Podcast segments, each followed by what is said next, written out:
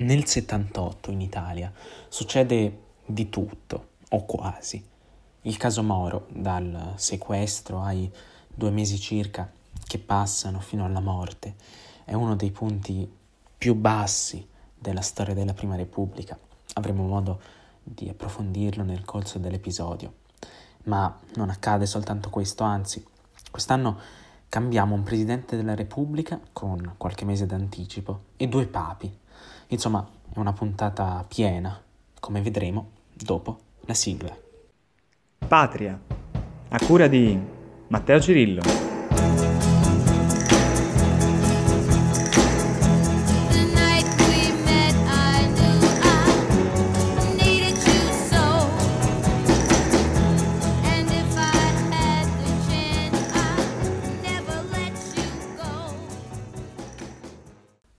Parlare del 78 è necessario cominciare dal 16 marzo.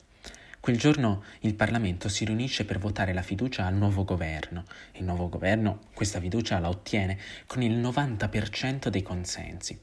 Si tratta di una cifra altissima e si spiega con il fatto che Democrazia Cristiana e Partito Comunista, oltre che la maggioranza degli altri partiti, hanno votato allo stesso modo. Si forma così il governo Andreotti IV ma la mattina dello stesso 16 marzo accade qualcos'altro, qualcosa destinato a cambiare per sempre la storia del nostro paese. Partiamo citando il giornale radio di Rai Radio 1 del 9.30 del mattino. Dice, edizione straordinaria. Il presidente della democrazia cristiana, Aldo Moro, è stato rapito a Roma stamane all'uscita dalla sua abitazione gli uomini della scorta colpiti e uccisi, non si sa ancora se tutti, dal fuoco del comando. Così comincia il caso Moro, evento tra i più oscuri nella recente storia d'Italia, da cui sono nate le più varie e assurde talvolta dietrologie, come vedremo. Moro è stato rapito alle ore 9 in via Fani. I cinque uomini della scorta muoiono tutti. A organizzare il rapimento sono state le Brigate Rosse, organizzazione clandestina di estrema sinistra di cui abbiamo parlato in, in varie puntate precedenti. Ora, perché le BR rapiscono Moro? Franco Bonisoli, brigatista che partecipò all'agguato di Via Fani, dà la seguente spiegazione durante un'intervista che gli fece Sergio Zavoli. Da tempo avevamo l'idea fissa di fare quello che noi chiamiamo il controprocesso, prendere cioè una grossa personalità dello Stato, un rappresentante di questo SIM, questo Stato imperialista delle multinazionali, e porci come contraltare al grande processo che veniva fatto alle Brigate Rosse attraverso i compagni del cosiddetto nucleo storico, i primi che furono arrestati. Nel 76 iniziamo a pensare seriamente a questa cosa e, con alcuni compagni, andammo a Roma per iniziare un certo tipo di inchieste. Questa narrazione, o meglio, la sua veridicità, penso possa essere condivisa da quasi tutti i brigatisti, ma i problemi di eh, ricostruzione degli avvenimenti cominciano quasi subito. Per esempio, perché Moro e non Fanfani o Andreotti? Alcuni dicono che Viene scelto perché la sua scorta è la meno armata, altri perché non viveva in centro, altri ancora sostengono che alla fine Moro sia stato l'unico preso veramente in considerazione. Insomma, comunque, le BR rivendicano subito il rapimento. Moro viene condotto in un appartamento in via Montalcini, siamo sempre a Roma, dove viene sottoposto a quello che le, le BR chiamano un processo popolare. In ballo c'è la sua vita. Passa 55 giorni in quell'appartamento, anche se alcuni eh, sostengono che in quelle settimane l'IBR lo abbiano più volte spostato. Nel frattempo il paese è in subbuglio e la politica deve prendere in mano la situazione. Il ministro dell'interno, Cossiga, convoca quella stessa mattina vari ministri e i capi delle forze dell'ordine per decidere sul da farsi vengono istituiti due comitati di crisi per far fronte alla situazione e poi i primi posti di blocco vengono attivati. In quei 55 giorni Roma viene setacciata da capo a fondo. Ma come vedremo, senza risultati. Il Parlamento si spacca su come condurre le trattative con i brigatisti, che vogliono vedere scarcerati alcuni dei loro perché poi sia rilasciato Moro. I due grandi partiti, la DC, di cui Moro stesso era leader, e il PC, sono contrari a qualsiasi trattativa, difendono quella che viene definita linea della fermezza, ritengono in sintesi che anche solo parlare con i terroristi significhi legittimarli politicamente. Insieme a loro ci sono il movimento sociale di Almirante, che chiede di ripristinare la pena di morte, ma ci sono anche il Partito Repubblicano e quello socialdemocratico. Sul fronte opposto, quello possibilista, c'è eh, diciamo quasi solo Craxi con il suo PSI insieme a piccole forze della sinistra e ad alcuni democristiani particolarmente vicini a Moro. Moro in quei giorni ha la possibilità di scrivere e scrive molto. Si rivolge in particolare ai suoi compagni di partito, ostinati sul no a una qualsiasi trattativa, posizione che pare al presidente della DC veramente insensata. Scrive per esempio questo. Possibile che siate tutti d'accordo nel volere la mia morte per una presunta ragion di Stato che qualcuno lividamente vi suggerisce, quasi a soluzione di tutti i problemi del Paese? Altro che soluzione dei problemi. Se questo crimine fosse perpetrato, si aprirebbe una spirale terribile che voi non potreste fronteggiare.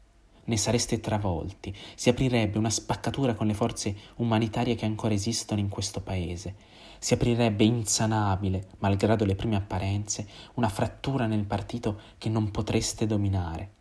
Se voi non intervenite, sarebbe scritta una pagina agghiacciante nella storia d'Italia. Il mio sangue ricadrebbe su di voi, sul partito, sul paese. Pensateci bene, cari amici, siate indipendenti.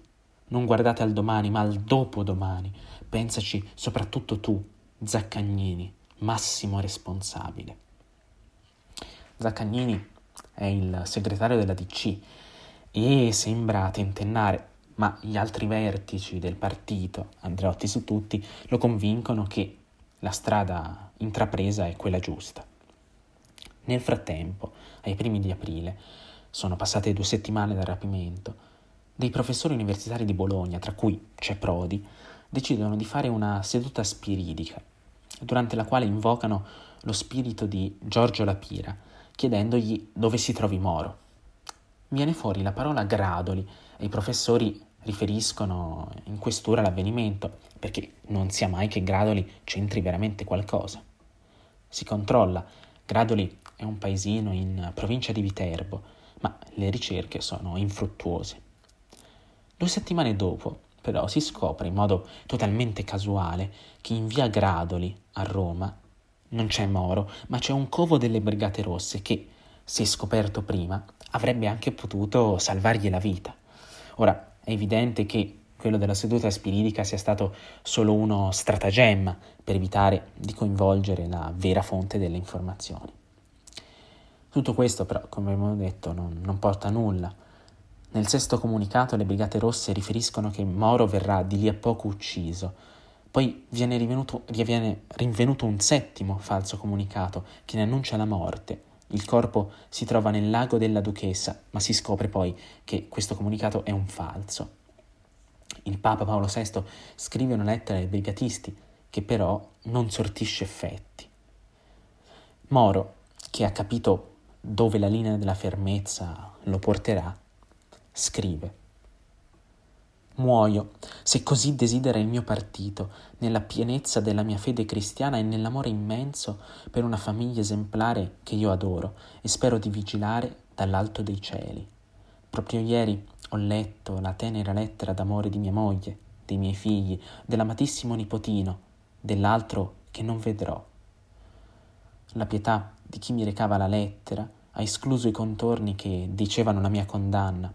Se non avverrà il miracolo del ritorno della DC a se stessa e la sua assunzione di responsabilità. Ma questo bagno di sangue non andrà bene né per Zaccagnini né per Andreotti, né per la DC né per il paese. Ciascuno porterà la sua responsabilità.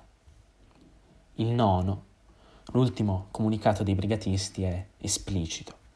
Moro viene ucciso il 9 maggio, il suo corpo giace in una Renault 4 rossa in via Caetani, tra Piazza del Gesù e le Botteghe Oscure, cioè le sedi del, della DC e del PC, come a dire che la sua morte in realtà l'hanno voluta loro.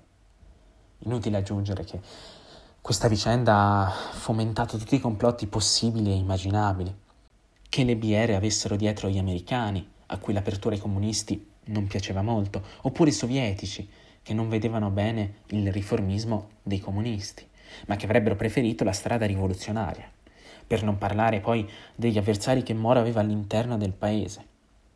Ma ne sappiamo ancora troppo poco, io in particolare, ecco, meglio andare avanti. In questo anno pazzo, l'Italia cambia Presidente della Repubblica e lo cambia con qualche mese d'anticipo. Giovanni Leone è coinvolto nello scandalo Lockheed, questa grande compagnia aerospaziale che avrebbe fornito tangenti a politici e generali per vincere la fornitura di aerei civili e, e militari.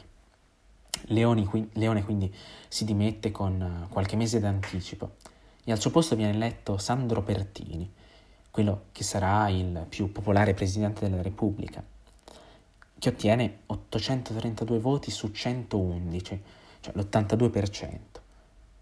Ora, due frasi dal suo discorso di insediamento.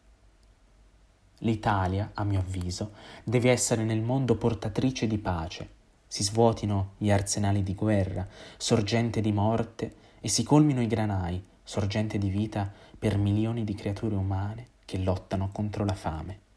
Il nostro popolo generoso si è sempre sentito fratello a tutti i popoli della terra.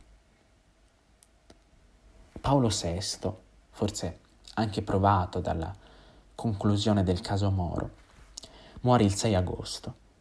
Viene eletto il 26 dello stesso mese Albino Luciani, Papa Giovanni Paolo I, ma dopo appena tre giorni di pontificato muore.